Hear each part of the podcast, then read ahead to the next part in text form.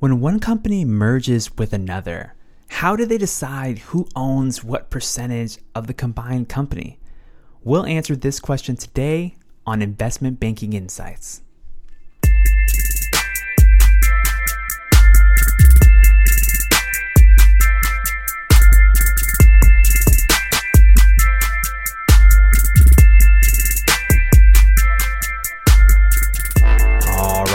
Right, all right. Welcome to Investment Banking Insights. This is the only show absolutely dedicated to helping you learn both the technical and the non technical aspects of the investment banking process.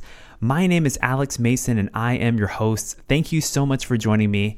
We're talking about mergers and acquisitions today, and this question about how companies decide relative ownership when they combine. How do you figure that out? Well, we'll answer that question today.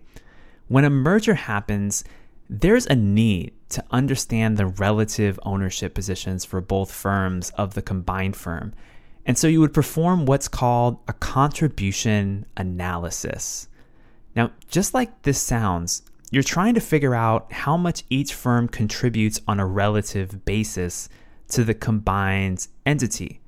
So, what do we do?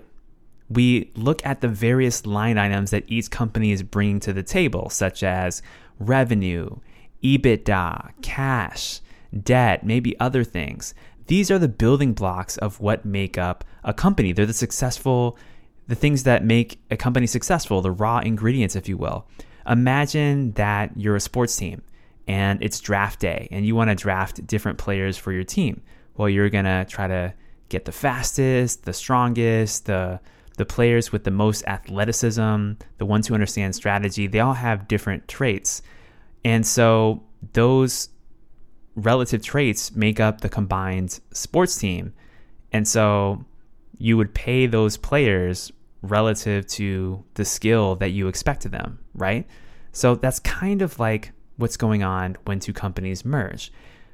You wouldn't have a company that's super small combined with a company that's super large and then split everything 50 50 in terms of ownership. That wouldn't make sense because they're not bringing the same things to the table. Now, when two companies are roughly equivalent to each other in what they bring to the table, this is what is known as a merger of equals. Essentially, you have two similarly sized firms that join forces in order to become one. So you might see the ratio of ownership be at or close to a 50% 50% split. And just to drive this home, a contribution analysis it's important because you wouldn't want a company that let's say makes 50 million dollars combining with a company that makes 200 million to own 50% of the company. Like would you agree to that? If you were the company that makes 200 million and you merge with a company making 50 and they're like, "Yeah, we want 50%." Like no, that's probably not going to work. What might work is more of a 20 80 split in that scenario, right?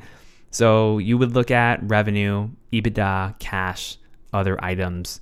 Those are the building blocks that flow up into the combined balance sheets and income statements of the corporation. And you would make a decision roughly based on that.